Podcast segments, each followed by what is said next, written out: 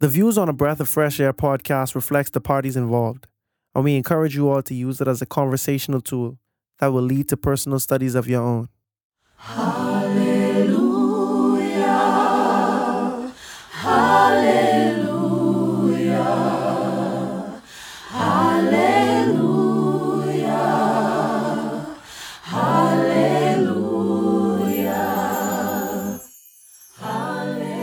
Welcome to a Breath of Fresh Air podcast. Here with your hosts, Earl Roberts and Nakaz Gay.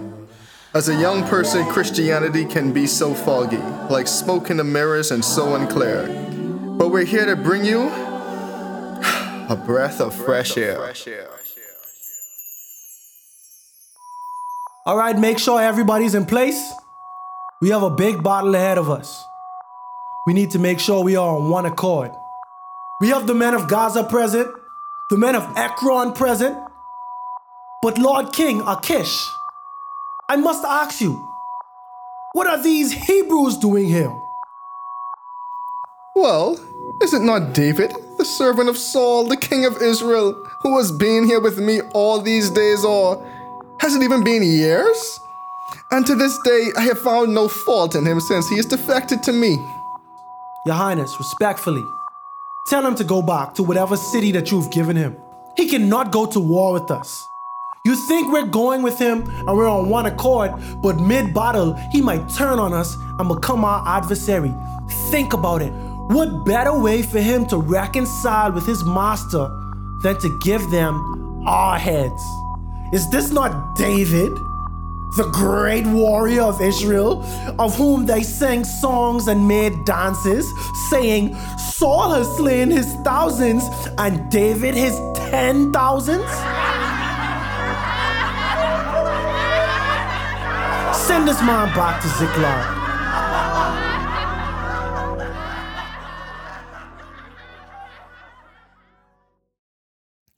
It's wartime. The battleground is set the Israelites versus the Philistines, a rift that goes back centuries. However, this war is different. The champion of God is actually on the side of God's enemies. Will David actually follow through and fight his own people? This episode, we will discuss the actions of David and his men surrounding this particular war. As always, be blessed and enjoy.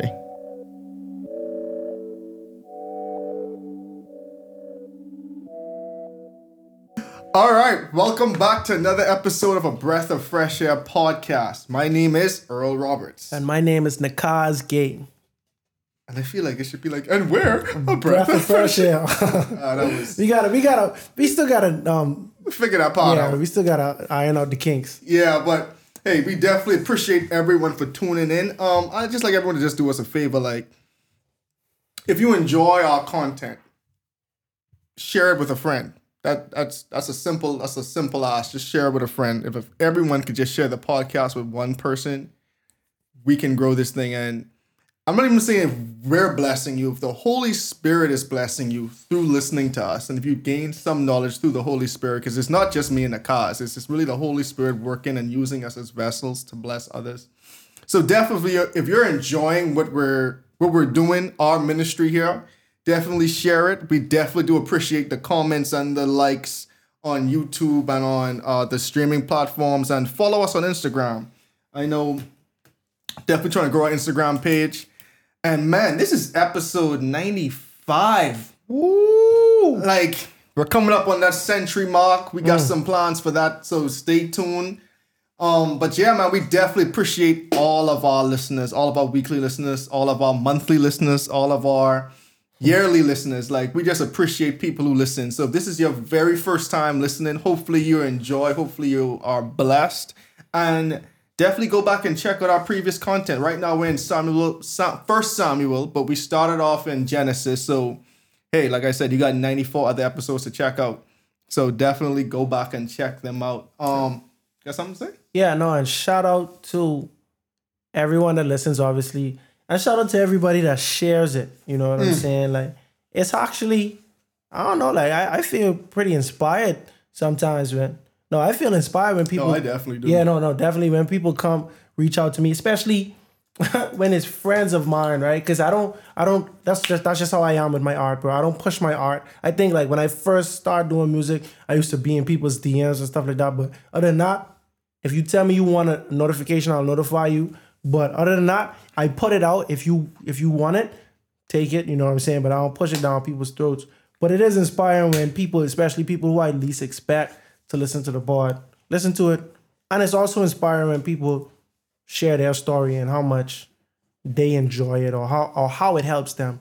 You know, that's, a, blessing big, to me. That's a big blessing, and that point kind of ties into like the weekly thought that just came to my mind, and it kind of ties in what we were talking about yesterday afternoon and part of today. Obviously, off part, and then it kind of even is going to tie into like the story we're going to get into. But my thought is like, don't be afraid to be a Christian, Mm. because I mean, like we were talking about it, like man, if you how do I say this? If you encounter a Muslim, if you encounter a Hindu, you encounter a Buddhist, nine times out of ten, they're unapologetically who they are. Right. You don't see a Hindu trying to not worship their like go in their temples and do that kind of stuff. A Muslim, they will hit you with the Quran. Well, you know what I'm saying, but like they will like quote the Quran to you. They will say, you know, this saying that, this and the third. They will like Ramadan, they ain't eating. Like they are unapologetically Muslims. And that's cool. But why it's so interesting that when you get the Christians, we get timid. And I, I'm talking about myself sometimes too, not like mm-hmm. no lie. Like I'm just developing and working on this muscle, so to speak, in the last even through even through the pod. But you, you Christians, we're timid to talk about God. We're timid to be a Christian. We always feel like we should be the ones fitting in with the world, whereas the world doesn't fit in with us. And again, like Kazi said, like respect the people who actually share the podcast. Because I mean, at that point in time, too, like you're on your journey. And it takes a great faith to share something religious that you actually enjoy because it's it's it's not the norm.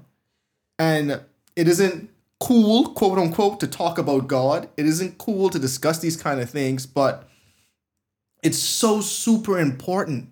And we shouldn't be hiding our faith to fit in with others. We shouldn't be hiding our faith to blend in with the crowd. We shouldn't be hiding our faith to be cool. So, yeah, I mean, that's just kind of like my encouragement to everyone. Like, don't, don't, don't be scared to be a Christian. Don't like be unapologetically Christian. Like, one time me and Kazi went to went to uh, Sabbath dinner with a friend, and, and it was like this this this funny thing that ended up like came on the conversation. We were talking about some all kind of stuff, but you know it was Sabbath up. It was like Christ for life. I remember that. I remember that. That was a good conversation too because I wasn't really that strong in my knowledge, but I, I had the passion. You know what I'm saying? And so our friend, they were kind of challenging some of our beliefs, but we all share the same um, denomination, right? But he wanted to understand whether I feel this way because of my knowledge or because my parents, you know what I'm saying? I know what circumstances will I compromise these beliefs and stuff like that. I just end up saying Christ for life, you know what I'm saying? Whatever you ask me, it's gonna be Christ, you know what I'm saying, for the rest of my life, you know? But yeah, it- it's it's super. It, like it's funny and all right, but like think about like how many times we would bend to that pressure in an unfamiliar circumstance. Like you you're in an environment you know you shouldn't be in. Like you then you someone offers you something that you know you should probably shouldn't partake in, and and offer to seem cool. You're like, eh, I'll do it. And you feel the Holy Spirit tugging at you. Give me because I've been in this predicament several times. You know what I'm saying? So yeah, man, be unapologetically Christian, man. Like, be like, let your faith, let your love for God shine through.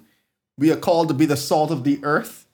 For everyone who has tasted unseasoned food before, you know How important. how important salt is. I mean, like, it's like you hear quotes like that, you're like, oh, just be the salt of the earth. But like, when you actually think about it in a literal content context, you can't hide salt in a food. Think about it. You can't see it, but you mm. can't hide it. right. If the food has salt, you will taste the salt. If the mm. food doesn't have salt, nine times out of ten, you could not enjoy the food. Right. So Christ is asking us to be like, guess what? When you're in a crowd, even though no one can see you, your presence must be felt. They should know that, hey, there's a Christian in this audience. There's a Christian in this crowd.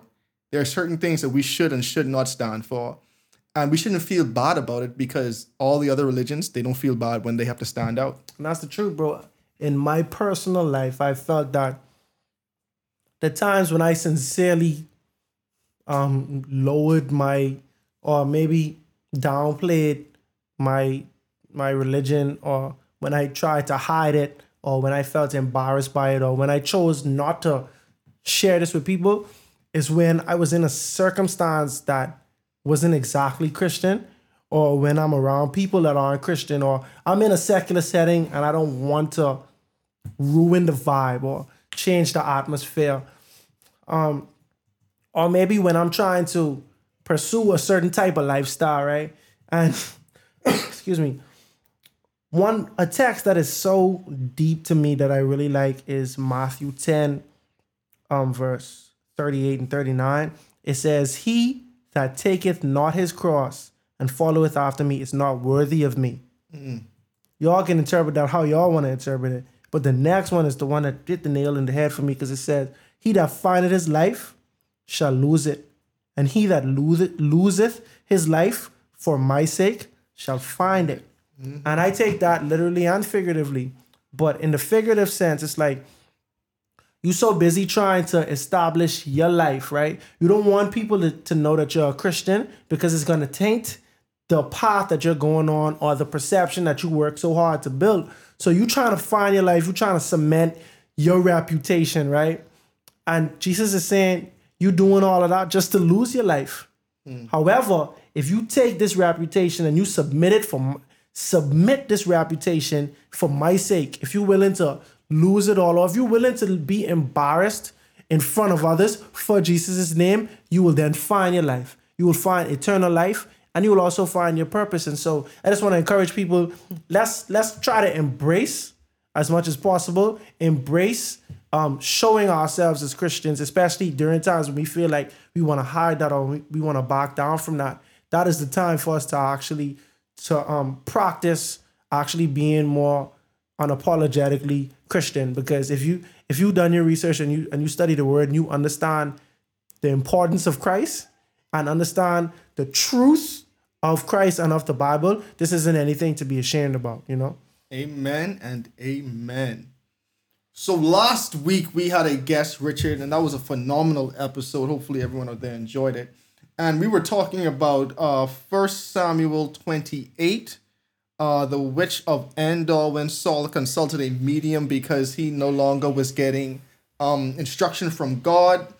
And he was scared because the Philistine army was uh approaching up was mounting up to attack them, and he knew that his his mortal enemy, according to him, David was on the side of the Philistines because you know he pursued David earnestly time after time after time, and David's faith grew weary, and he decided to live amongst the Philistines.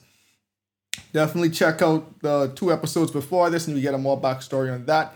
But last week, in the essence of time, we did not finish uh First Samuel 28, so we're going to be picking up from First Samuel 20, and we will go on from there. So I will just kick it off.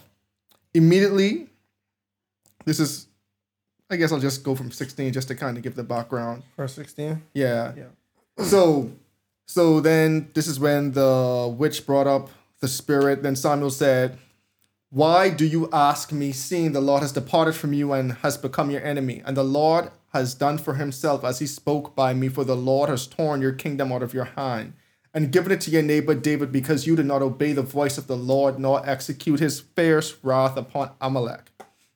Therefore, the Lord has done this thing to you this day. Moreover, the Lord will also deliver Israel with you into the hand of the Philistines, and tomorrow you and your sons will be with me. The Lord will also deliver the army of Israel into the hand of the Philistines. And this is verse 20. Immediately after this, Saul fell full length on the ground and was dreadfully afraid of the words of Samuel. And there was no strength in him, for he had not eaten no food all day or night. And the woman came to Saul and, and saw that he was severely troubled, and said to him, Look, Your maid servant has obeyed your voice, and he and I have put my life and I put my life in my hands and heeded the words which you which you spoke to me. Now therefore, please heed also the voice of your maid servant, and let me set a piece of bread before you and, and eat, that you may have strength when you go on your way. But he refused, I will not eat. So his servants together with the woman urged him, and he heeded their voice. Then they arose from the ground and sat on the bed. The woman had a fatted calf in the house, and she hastened to kill it. And she took flour and kneaded it, and baked unleavened bread from it. So she brought it before Saul and his servants, and they ate. Then they rose and went on their way. That night, bro, like all of that in one night. I don't know how long it takes to slaughter a cow. Bro, I'm like, slaughter the cow, season the cow if they season If it. If they season it, If they season hopefully it. they, you know, the Have some salt, the salt. salt metaphor that you just used. Right? Oh, I, I would hope they had some salt. I mean, really, yeah, I hope they had some salt. Mm-hmm. And then to cook it, like Right. slaughter, season, Cook it. butcher. and then she kneading dough. She baked the bread. And see, that. like the one, the only saving grace with the dough at least is is it is, can be quick. is unleavened bread. So you don't gotta wait for no Oh, dough to rise and yeah, thing. yeah, yeah. So you just get some flour and I guess some water and some milk and because they bread never used to be that fancy back in the day. Yeah, So you might add a little bit of sugar, you might sweeten up a little bit, but mm.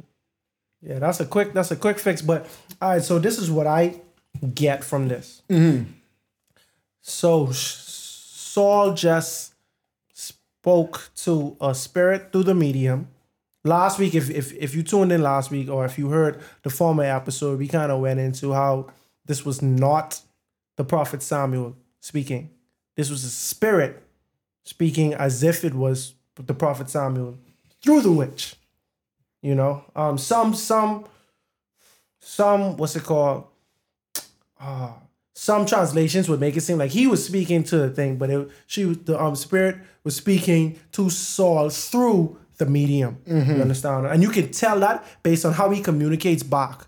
You know, because he kind of, oh, what do you see? You know what I'm saying? If he if Saul had actually seen this thing, you know, then he would have known if it was Samuel or not. But anyway, so he made an assumption that it was Samuel, and it spoke as if it was Samuel. But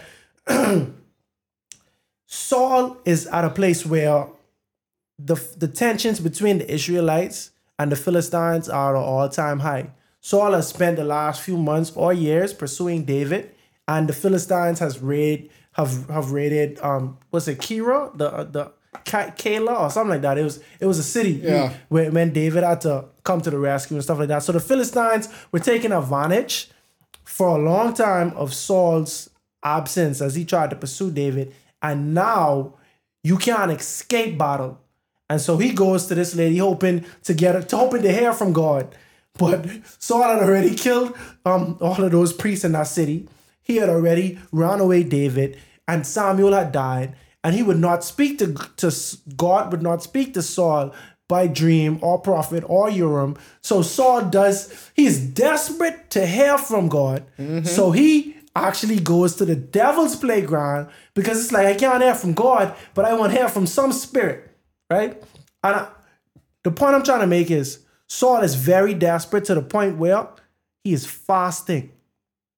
Now, the Bible does not come out and say he is fasting, but through context clues, we know he is fasting.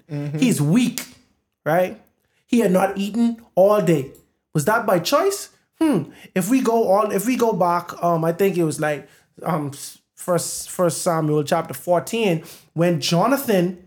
When, when they were fighting the Philistines, this was a while back, probably years. Yo, this was years before, mm-hmm. right? Saul made an oath that nobody is going to eat until we pursue his enemies. Mm-hmm. So we know how how dedicated Saul gets when he's when he goes to war, you know, and how serious it is for him. Like he makes oaths that I'm not gonna eat, no one's gonna eat until XYZ. And so now we see Saul has not eating and has not eaten, and they were about to go to war. So my assumption is that this was because he was fasting. And this is to show how desperate Saul actually was to hear from God and to win this battle. Because he feels like, and which is true, he has no support from God um during this time. None at all. So now reading on in uh, 1 Samuel chapter 29. Now we see the stage of the battle. Then the Philistines gathered together all their armies at Aphek, and the Israelites encamped by a fountain which is in Jezreel. And the lords of the Philistines passed in review by hundreds and by thousands, but David and his men passed in review at the at the rear with Achish. Then the princes of the Philistines said, What are these Hebrews doing here? Finally, somebody with sense on the Philistine in the Philistine camp. Exactly. I, I have a point. I, I, I can Yeah. read on a little on. Uh, and Achish said to the princess, Is this not David, the servant of Saul, king of Israel, who has been with me these days or these years? And to this day, I have found no fault in him since he defected to me. Mm. So now think about this now. You is David, right? Mm-hmm. And again, we we, we, we painted a picture two two ep, two weeks ago in, in episode 93, how much of a sticky situation this is this was going to be for David. Because David was about to fight with his enemies who are now his pseudo friends against his country, his Yep. nation, Yep. who are his family and friends, but Saul is his enemy. Enemy. And he's dressed in a sticky situation. But now this kind of goes back to being the salt of the earth. David was going along with it. And we could debate how bad that was, but he was going along with it. Mm-hmm. He was there marching with the Philistines yes. to go fight Israel. Yes. The Philistines captains went to the king and was like, What are you doing? Why is he here? Why are they here? Right. Why are these Hebrews Right. amongst us? Like, think about it. Like, it's so funny. Like David, David, David wasn't even like, you know what? Maybe King, I shouldn't go. Mm-hmm. It might be hard for me to fight against my people. Like, Right. maybe I shouldn't go. David didn't give no pushback. Because the funny thing about it too, think about it. He been lying, saying for the last 14 months, that's who that's who he has been at 16, 14, one of Yeah, those. a year and four months. 16 Yeah, months. 16 months. Right. That these are the people who we has been attacking. So to Achish, Achish saying, This should be nothing to you. this this nothing to you. So right, so in no way he could have say he could have give pushback because uh, if we read um, chapter twenty um, David gave off the impression that he was raiding the town, the um the the villages of Judah. he but he was really uh, raiding the Jeremiahites and the Amalekites and just other enemy enemies of Israel. So David at a crossroads because now he have the opportunity to fight, right? But the king of the impression that he been fighting his enemies this whole time, like I just say, and now David have an opportunity to do that. But what is he going like if if David was actually to go to war, if they wasn't if the princess wasn't giving him pushback, what would David have to do in this si- situation? Would he have to continue? The unthinkable. the unthinkable? You see what I'm saying? So like David is committed to making this look good or to, to living this lie. But to what degree would he continue to live that lie? Man, like that question you just asked is so is so interesting because here are two things, two two ways you could look at it, right? For lack of a better word, David is indebted to Achish. Mm. You might ask why. When David felt that he had no place else to go, Achish took him in. Yep. And not only just merely taking him in, Achish gave him his own city and free reign to do what you have to do. Yep. Free reign. And so now Achish is saying, yo, we going to be going to battle. Now what are you gonna do? And it's like it's time you could pay Achish back actually now. And Achish low key expecting that. Because David already make it seem like you, I'll show you what I could do. Mm-hmm. And it ain't like I rusty because I've been quote unquote doing this for, for months now, for almost a, for over a year now. I've been doing this. Exactly. And, now you ask me to do it, and you quote unquote my lord, you my king. Mm-hmm. I get to. I, it's an honor for me to be able to repay you back in that way. That's the type of energy that David giving off, and Achish believes it. You know. It's he's, he's selling it quite convincingly. Yeah. So now in verse 4, but the princes of the Philistines were angry with him. So the princes of the Philistines said to him, Make this fellow return, make him go back, that he may go back to the place which you have anoint- appointed for him. And do not let him go with us to battle, lest in the battle he become our adversary. For with for with what would he for with what could he reconcile himself to his master, if not from the heads of these mans? Hmm. Is this not the David whom, when they sang to one another in dances, saying, Saul has slain his thousands, and David his tens of thousands? Mm. And they so right, this is the same David that they are all so familiar with because this is the same David that killed Goliath. bro. Of all the people you want us to fight with, him, bro. This, this, this not gonna like to their perspective. This is not going to end well, bro. It's not, I mean, because think about it now. They're saying, like, one would think, okay, to Saul's, like, we look at it from Saul's perspective, David is with them and David is fighting, like, like that I'm to lose. To the, to the war generals now, we can't trust him. Mm-hmm. Because you know what? If David want to get back in Saul's good graces, what better way would would it be? What could he do that than to betray Us. us? Turn on us. He already know our battle plan. He already know every. He know he know where we about to move, where we about to hide, where we about to set up. He knows the best way to get us, and then all of our men are going to be thinking he's an ally. So if he comes up to them, he can just go rogue. Right, their gods will be down, you know. And so, like they they they make a good point. I I feel like I would be thinking the same thing. Exactly, exactly. And I might have said this before too, but like when we start looking at it too, like again, we about to go worship Dagon, pray to Dagon. This fella ain't gonna be there doing that with us. Nope. That alone might jeopardize us because we don't worship the same God. Right. We don't eat the same food. We don't have the same culture, and he and more um, and more so, he about to fight his own culture. No, we're not having It it. just don't make sense, bro. I I want to kill your people. I don't want to fight alongside Hebrews. Can you stomach that?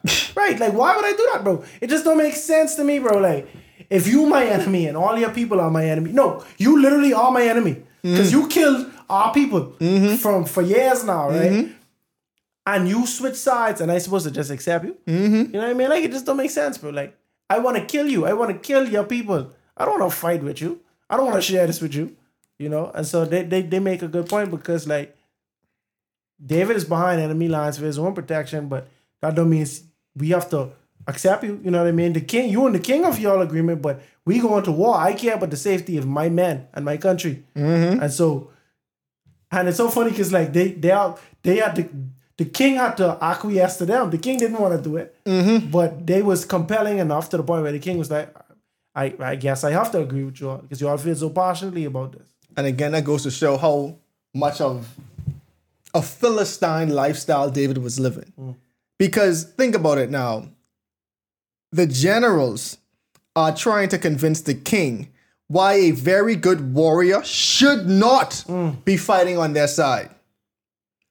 Usually it would be the other way around. You would think in, un- in almost any movie or any story you would ever read or something like that, you would, it would be like the generals have to go to the king and beg for this person to fight alongside them because the king is like, nope, I don't trust him. But the king is saying, no, this guy has shown me nothing wrong that we can see in, let's just say, go verse six. And the Kish called David and said, surely as the Lord lives, you have been upright and you're, and you're going out and you're coming in with me in the army is good in my sight. For this day I have not found evil in you since the day of your coming to me. Nevertheless, the Lords do not favor you. Then now return and go in peace, that you may not displease the lords of the Philistines. And it's so interesting too, because think about it. A few years ago, this was the same David who didn't care if he displeased the lords of the Philistines. Mm. He was just coming in and attacking y'all cold heartedly, Right, right. ruthlessly, because why? He was fighting for his God. Right. He was fighting for he was fighting against the people who blasphemed his God. And now he is living so cozily in their midst that the king, the king is saying, "Bruh, I ain't find no favor with you. You have convinced me that you have turned on your people. Even though we know David was lying, David was running amok, hoodwinking the king, but it still goes to show how his lifestyle, mm-hmm. his lifestyle was still a Philistine lifestyle. it was perfectly in line with the Philistines to the to the point where the Philistines say that I have found no fault in you. Like you, you perfect. Exactly. Like, and you got to think about what's their definition of perfect. So to me, right, as somebody who fears God and understands the Bible and generally understand what God expects of us, right? If you or anyone was to come to me saying, bro, I just finished raiding um these different towns and stuff like that, essentially just robbing people, burglarizing, killing people Ruthlessly. ruthlessly, I'd look at you like, no, bro, I don't support that, bro. Like why? Like, why? Like, if I was the king, I might have to arrest you. Like, no, no, we gotta right these wrongs. We gotta give these people back their things. You understand what I'm saying?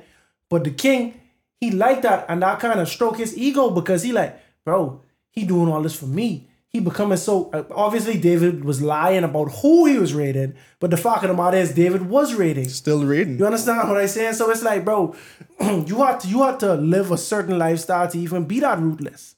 This ain't the same dude who was was was fighting against Goliath to defend the honor of God, as you mentioned, bro.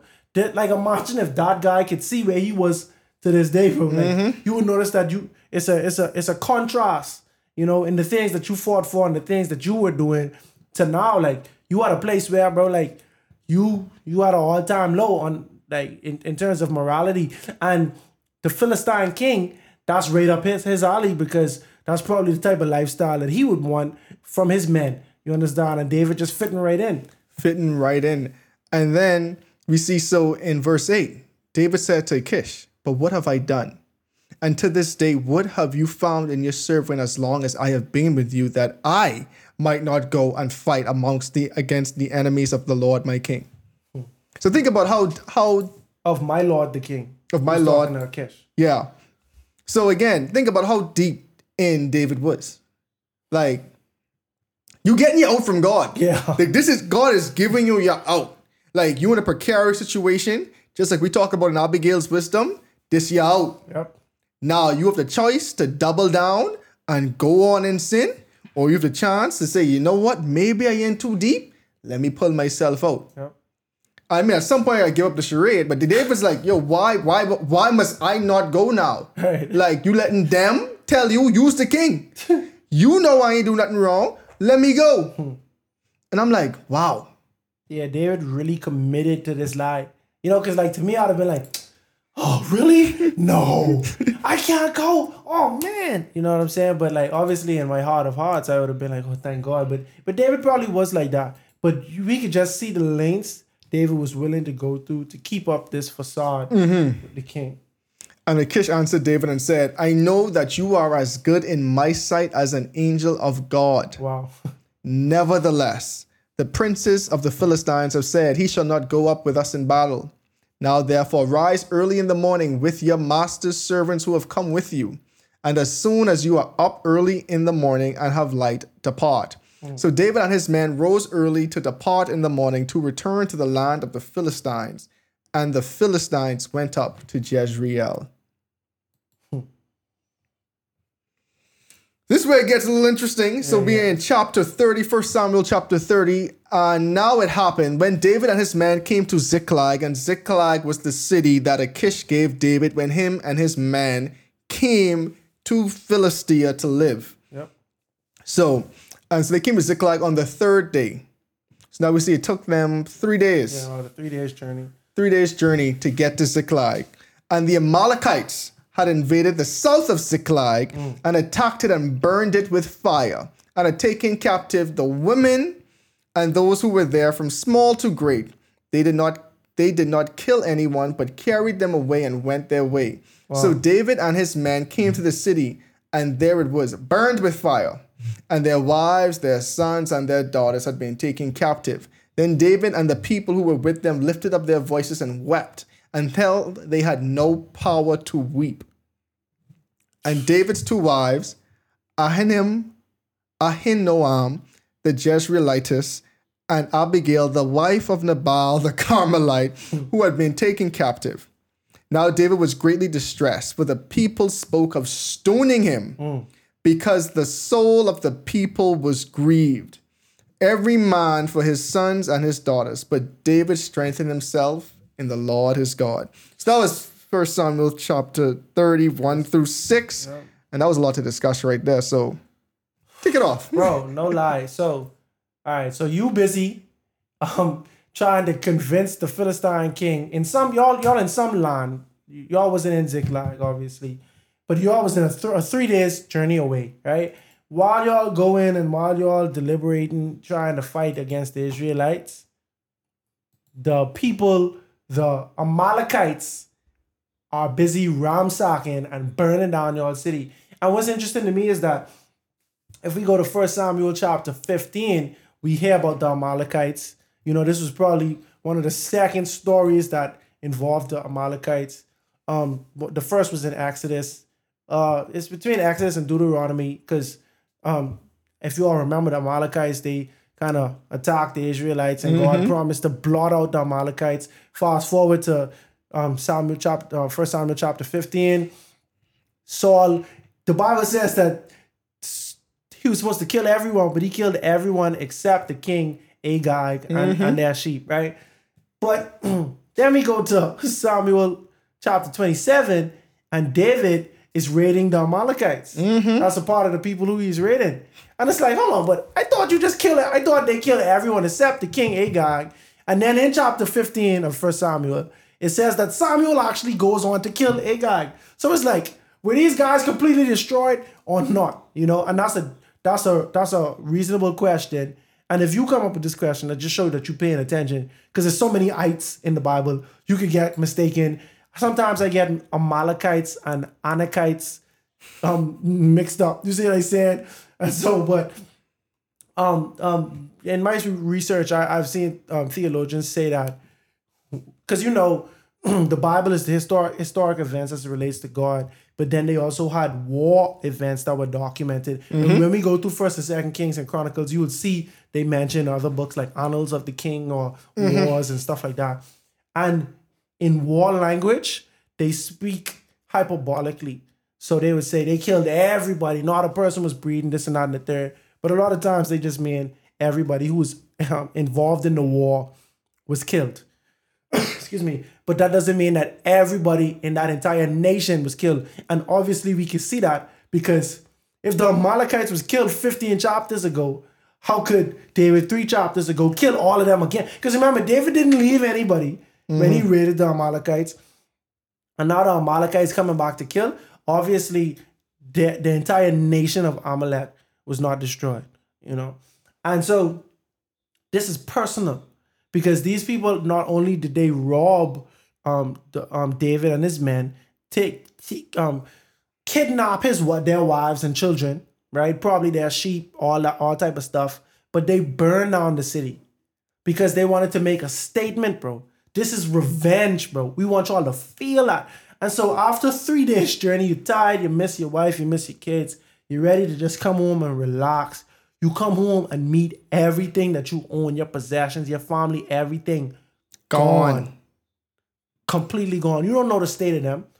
You don't know if they dead or alive, but you know what you would have done. At this point. and think about it, you know what you did when you when the shoe was on the other foot. Right. You like we knew what we did when we went when when we raided whatever city it was in the in or town or village whatever. We know we killed everybody. Mm-hmm. So they really came to return the favor because the the depiction of it looked like the same. Think about it. Nothing is left. Hmm, nothing. Nothing is No, left. no one left to tell the story. We have seen this playbook yeah.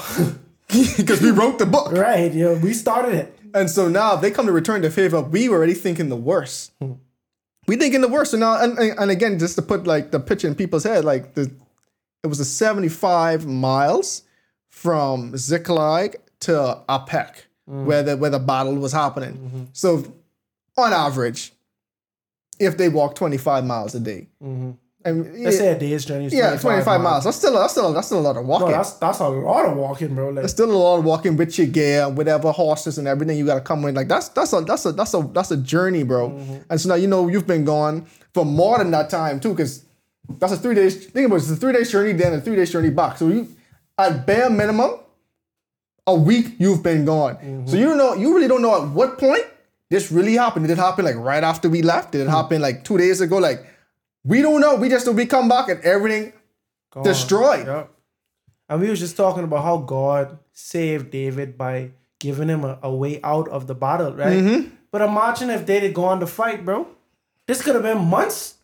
This could have happened months before they came back. Mm-hmm. And by then, bro, you know, telling if they if your peoples would have been alive, bro. Ain't no telling. You know, man. telling if you could have get to the bottom of it, and know who did it.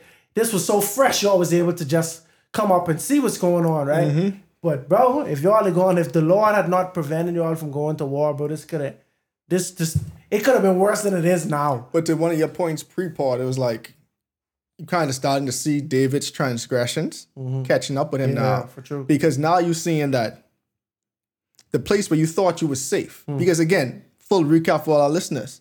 David was in the land of the Philistines because Saul was pursuing him so fervently mm-hmm. that he said he was no longer safe in Israel. And even when he was in Israel, he was tired of living in caves and all that kind of stuff, always being on guard, hunting for Saul. So he just left Israel completely. And he said, you know what? I will be safer in the hmm. land of my enemies. And the sad thing is, even though we knew he wasn't safe in the land of his enemies, the appearance of it was true. Hmm.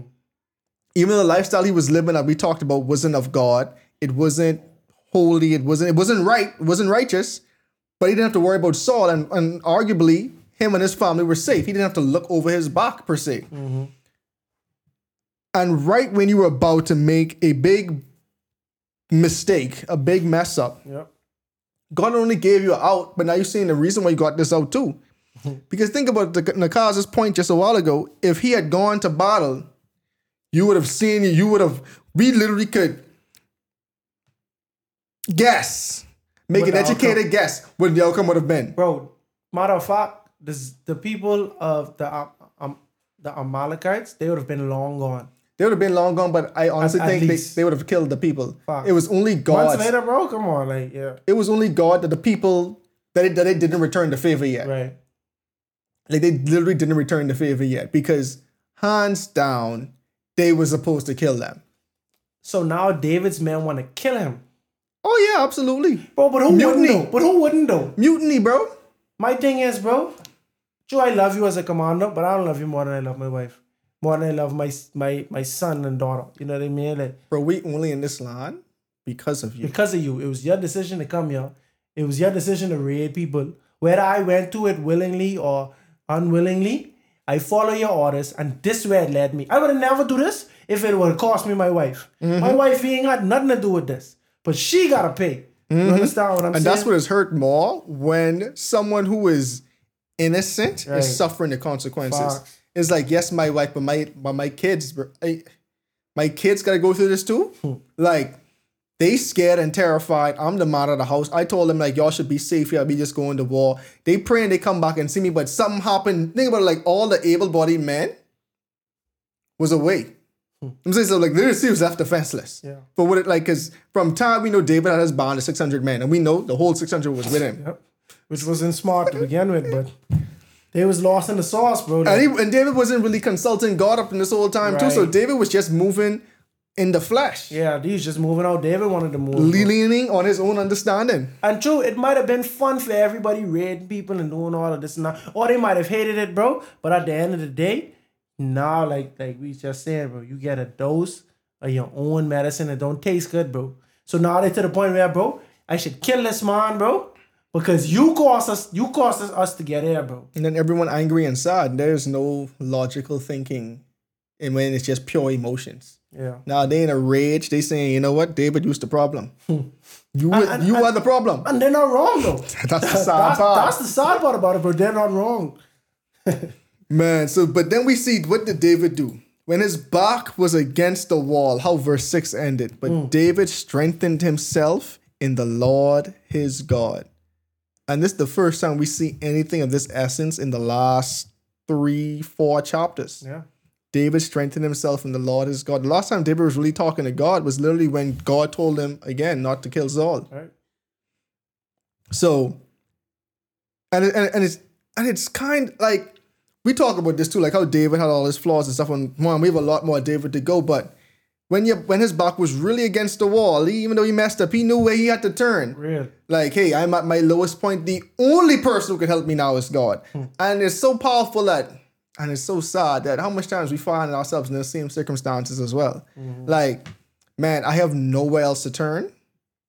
Because I've already tried every, I've already tried doing it my way time and time after again when I should have been gone to the Lord. Hmm. But now I'm at such a low point. God, I need you to perform a miracle because I don't know if my you. kid's alive. I need the. These guys are about to kill me. yeah. Lord, I'm at my lowest point. Like the only thing come out, like I am knocking on death's door. I have no one to turn to. Babe. I have two wives, but right now they're not here. I have no one to turn to, bro. And think about it too, man. Like again, the Israelites don't want him right now because I mean Saul don't want you. I mean, but the Israelites might not want you because you among the, the Philistines. yeah, right now you're enemy number one. The Philistines don't want you. Right. They say we don't They trust made, you. Made that clear. Your own men who you thought would have your back no matter what, no matter what. They thinking about killing you right now because you done they- to, to they- them you done cause everything get lost. And you know what? They could. They got swords, bro. They could stab you. They could cut off your head. They want to stone you, bro. Harsh, you gonna feel this. You Ain't nothing feel- quick about being about this. Feel this, bro. Ain't they to put you to death, bro. Like that is crazy, bro. Man. But yeah, so David turned to the Lord, and then David asked for Abiathar, the priest of Ahimelech. That was a whole story. Definitely go back and check out our, pre- our previous episode. Please bring me an ephod here to me. And Abiathar brought the ephod to David. So David inquired of the Lord, saying, Shall I pursue this troop? Shall I overtake them? And he answered him, The Lord answered David, Pursue, for you shall surely overtake them, and without fail recover all. Mm. That's powerful. Nothing, nothing will be lost. No one will be dead. Everything you think you've lost, you will regain again. Mm. And man, that goes back like that's so powerful. But even in a like other sense, bro, like man, you was on the verge of losing your kingdom before you even get your kingdom. You about to recover all that stuff, bro. Like all the every everything you had lost and you thought you lost, you mm-hmm. about to get back. That's a turning point for David right now. this is one of the he about to come out the valley of the shadow of death. He about to come out that valley. oh man. Man, that's actually crazy. I, I really want to know when he wrote the 23rd Psalms. True. Because I know he had plenty of opportunities to write it, bro. Right, He was exactly. in that valley many days. He was in that valley. Man, I will fear no evil. Anyway, so David went out, he and the 600 men who were with him, and came to the brook To the brook shore, and st- uh, where those who stayed, who were left behind. But David pursued, and he and 400 men, for 200 men stayed behind, who were so weary that they could not cross the, brook, the brook to be shore. So now think about it too. Like y'all just they just had a three days, 75 mile journey. Probably had a three day, 75 mile journey right before that too. So they about they like they came back and they could not rest. They could they couldn't have no comfort. They had their little weeping and wailing, and you weak. crying, so you're even more tired. And you even gonna want to cook your food. Nope. And now they're saying, guess what? Time is of the essence because we don't know the conditions of our loved ones. Yes, the Lord told the Lord told David all would be well, but in your mind, I need to go get my wife. I need to go get my sons and my daughters. Forget the possessions right now. I need to go get my loved ones. I need to get there as soon as possible before these people are crazy and kill my loved ones. And you ain't to be the one who wife get killed and everyone else get their wife back. And it just ain't a good feeling. So we all rushing as fast as we could eat. sleep. We can sleep later. We can sleep when we get there. Man, oh man. But, so but 200 of them was too tired too tired. to make to make it. Like, Weak. But I shouldn't say weak, but at the same time, like your body no, just they would have fatigued. been weak. Yeah, they would have been fatigued. Not that they was weak. Yeah, that's what I'm trying to say. yeah. Yeah. But and so and and rightfully so. You understand what I'm saying? So they had to stop. They had to they had to stop at the Brook Besor, whatever that means. and the, the other four, David and, and the remainder of his four hundred, his other four hundred men, continued to pursue. So Verse eleven. Mhm, excuse me. Then David found an Egyptian in the field, Then they found and then they found an Egyptian in the field and brought him to David. And they gave him bread and he ate, and let him drink water. And they gave him a piece of cake of figs and two clusters of raisins.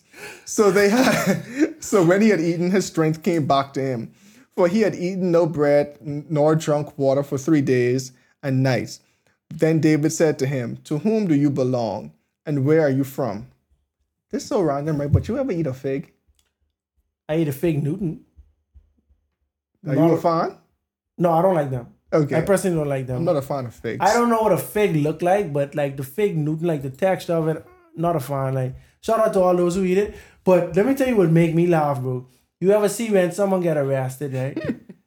and and they they gonna snitch, right? Mm-hmm. But then they like they've been in the cell for a day or two. They ain't really get feed, right? And so they ask for food. Mm-hmm. So the detective will get them like McDonald's and stuff like that. And then they just, just tell it all. eating, yeah. Yeah, they eat it and then they snitch on everything. You see what I'm saying?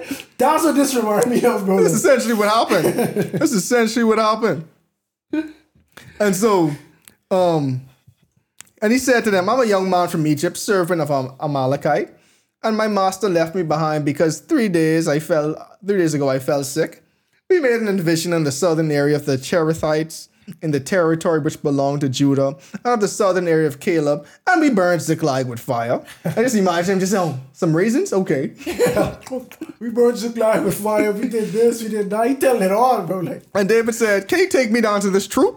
So he said, "Mm, Swear to me by God that you will neither kill me nor deliver me in the hands of my master, and I'll take you down to this troop. My guy said, I kind of like my freedom again. right, Right? Fox, bro. Fox. Like, and like, you know, I kind of like being alive too. So hopefully you don't like punish me for the sins I've just committed. Like, let me go free. I'm helping you out here, buddy. Right, because some people would have been like, once you get there, Yeah. and if they cruel enough, they can give you to your master. Like this man is a snitch, so your master can deal with you. Or kill he- you too. Cause you, cause you, oh, yeah, I'll still kill you too, you you. know Like, I mean? ain't, ain't no much turn true. you back to your master. But I watch, I watch plenty of movies, bro. Some sick, it's some sick plots out there, bro. Like, Mm-hmm. like after you do good for other people, they still turn around and double cross it. Yeah, they can cross them one shot. Yeah, you was part of this. for true. You were still What you mean we? you were still fair. Ziklag? Exactly. Oh, okay. And and knowing David, bro. anyway, I get to that right now. Oh my! So in verse sixteen, and when he had brought and when he had brought him down, there they were, spread out over the land, eating and drinking and dancing because of all the great spoil which they had taken from the land of the Mm. I Philistines. I would have been burning inside to see them celebrate, bro. Exactly. Like remember when Moses and Joshua had come back down from the Oh, mountain, yeah. and the people were da- pans- uh, partying, and, the and Joshua was like, "Oh, it must be a war." War, right? Moses, like, that's the song of revelry. Right. Moses was mad. like you think they what? Anyway, so then uh then David attacked from the twilight until the evening of the next day. Not a man escaped except for the 400 men who rode on camels and fled. You see what I said? Right? Mm-hmm. Like it's like hyperbolic. Like not a man escaped except for Uh, the 400 men. the 400 men. It's probably about the same amount of men that you was fighting with. You Exactly. Like, Exactly. it's just Like, so crazy about this beating them though, bro. Because think about it, right? You kill the army, right? And it's 400 of us versus y'all, and it's like 401 of y'all. Like y'all pretty evenly matched, but they like. No, no, I'm good. I'll, I'll keep my life. You see what I'm saying? Like, y'all can have the spoils and everything. I'll just yeah, keep my we, life. we gone. We gone. So David recovered all that the Amalekites had carried away. God said it and had to come come true. And David rescued his two wives, and nothing of theirs was lacking, either small or great, sons or daughters, spoil, anything which had been taken from them. David recovered all. And it really just shows how good God is, like in His mercy, not giving us what we deserve. Mm-hmm. Because think about it. I mean, like, and it sounds so morbid, but David them did not deserve to get anything back. No, man. They actually, it's like it's like it's even now. Y'all spoil us. Y'all kill all our people. We spoil y'all back. At least we ain't kill y'all people. We just steal from y'all. We burn everything down. We even. You see what I'm saying? Pretty much. Mm-hmm. And it's and that's only one of the that's only one of the towns David them raided in his last Right. Right. sixteen months. Right. So And so, and, and that's a good point, you know, because we only have one example of what he said to Achish, but you was in this town for over a year, bro. Like, who knows all of the, the you know, all of the grounds you would have covered. exactly. But we just know when you come back from the raid, you was lying. Mm-hmm. And so then David took all the flocks and the herds they, they had driven before those other livestock and said, This is David's spoil. Now David came to the 200 men who had been so weary that they could not follow David, whom they also had made stay at the brook of Besor. So they went out to meet David and to meet the people who were with him. And when David came near the people, he greeted them. Then all the wicked and worthless men, reading in verse 22, of those who went with David answered and said, Because they did not go out with us, we will not give them any of the spoil that we had recovered, except for every man's wife and children, that they may lead them away and depart. Hmm. And so, really and truly, here's what these people saying. Y'all could take your wife and kids because, well, That's your wife and kids. that's your wife and kids. I don't want to take care of them. Mm-hmm. But everything else we get is ours. Yep. And you know what's so messed up about that too? And okay, logically, I could understand it was the spoils from the, the additional spoils. Right. But it's just everything like it just say me, you, and Dom going somewhere, right? Dom stay back. Just because, well, he ain't here to defend himself. He stay back, right? And we come back and he's like, but we like, wait, we ain't giving you None of what yours, none of your stuff. none of your none of your original stuff, bro. Right? It's kind of messed up. it is kind of messed up, and I, the Bible never said these people's friends. Now you see, they saying Exactly. Like, that's just messed up though, because like, you know, if they could have fight for themselves, they would have. Mm-hmm. And so, like, if it was out of their hands, why would you keep it from? Like, if it was, if they were just being lazy, or they fundamentally felt like, no, I'm not going, or they disagree with the decision to go, I can understand you saying, bro, you didn't want to go, so you wasn't gonna have this anyway, bro. Exactly. But at the end of the day, bro, They was you- earnestly trying to come. they was earnestly trying to come, bro. They like they stay at Ziklag. You feel me?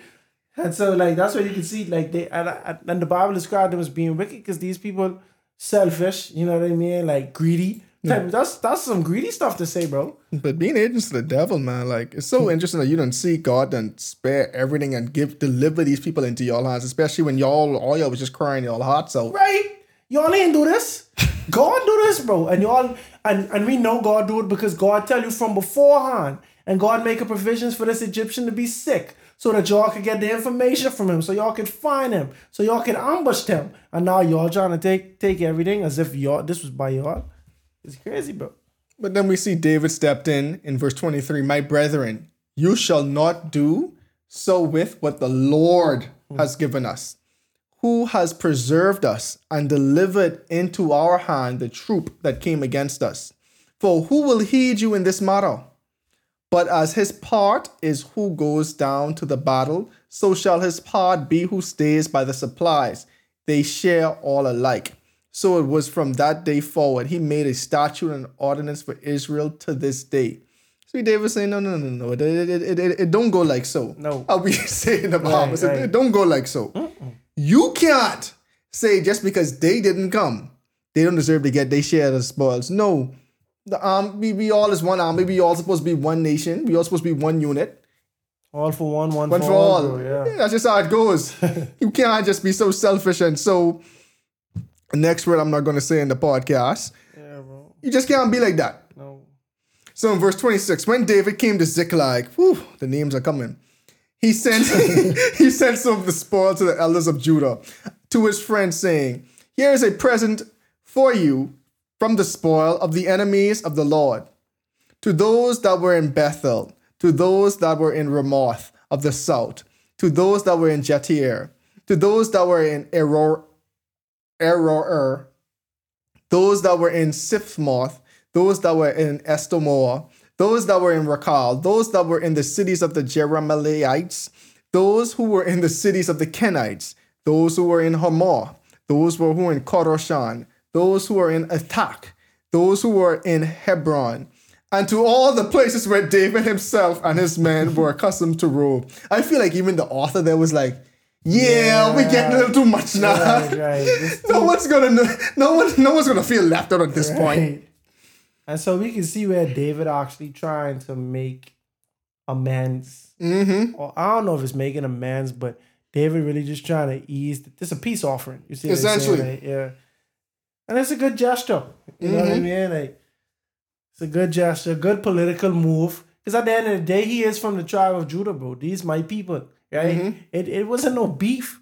You know, God didn't tell me to leave Judah.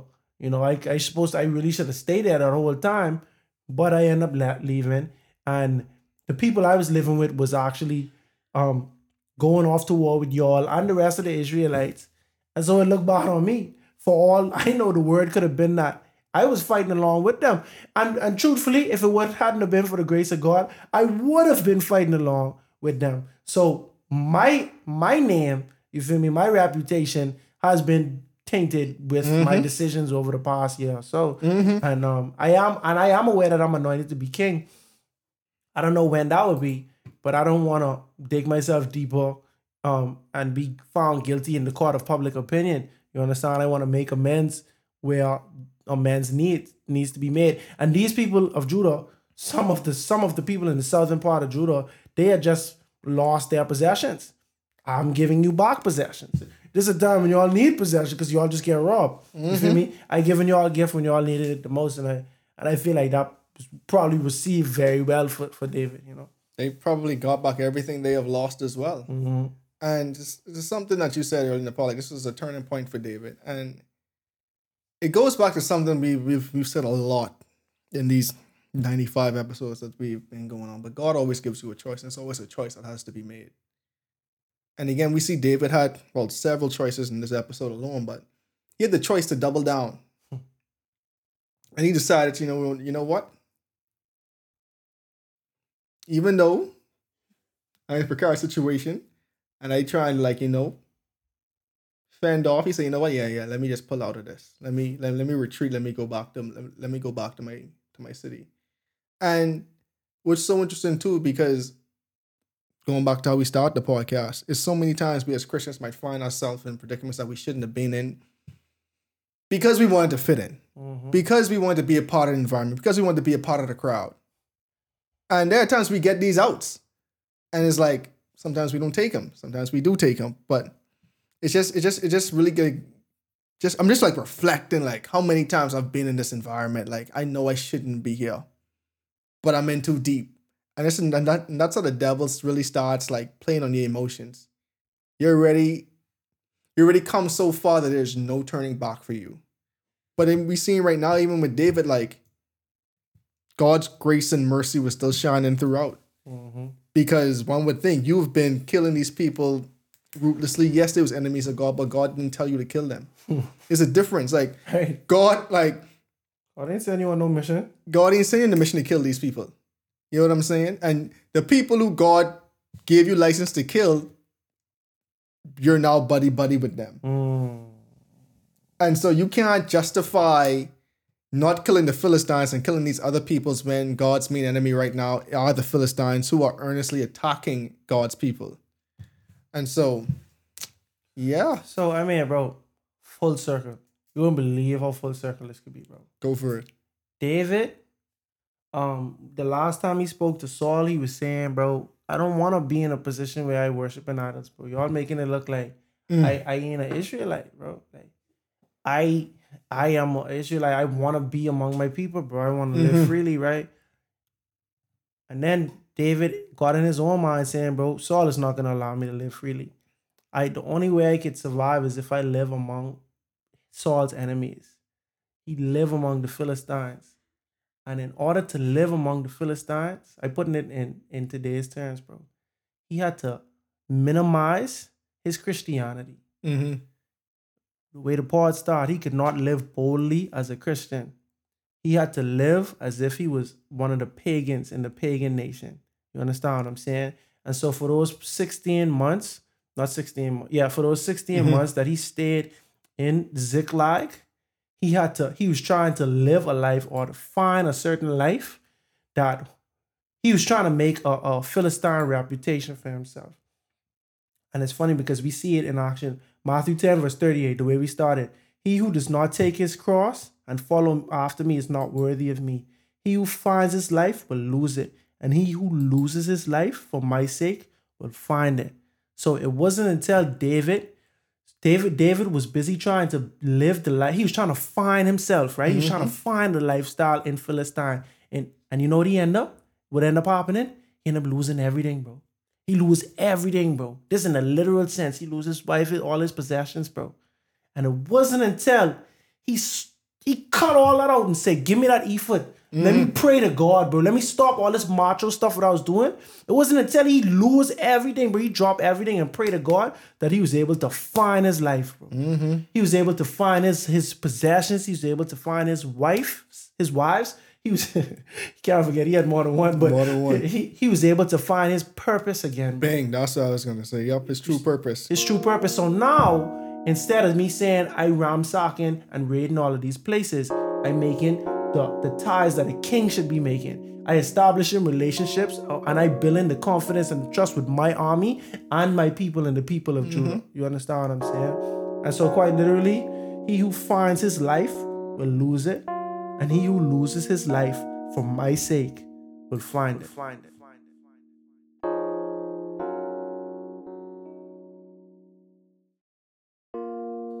Philistine princes refused to let David and his army fight for Philistia. But while David was trying to protect the Philistines, his own town was left unprotected. Tensions arose between David and his men, but God restored everything and everyone that were taken away. But while David restored his possessions, Saul, on the other hand, is about to lose his most valuable possession. But we'll talk more about that on the next episode of A Breath of Fresh Air. Tonight's episode included voice acting by your hosts, Earl Roberts and Nakaz Gay. Remember to go ahead and research on your own in order to get a more firm understanding of tonight's episode. And if you enjoyed it, make sure to like, subscribe, and share with your friends. You can follow us on social media at A Breath of Fresh Air Pod on Instagram and B O F A P O D on Twitter. Thanks, everyone, and we'll see you next week.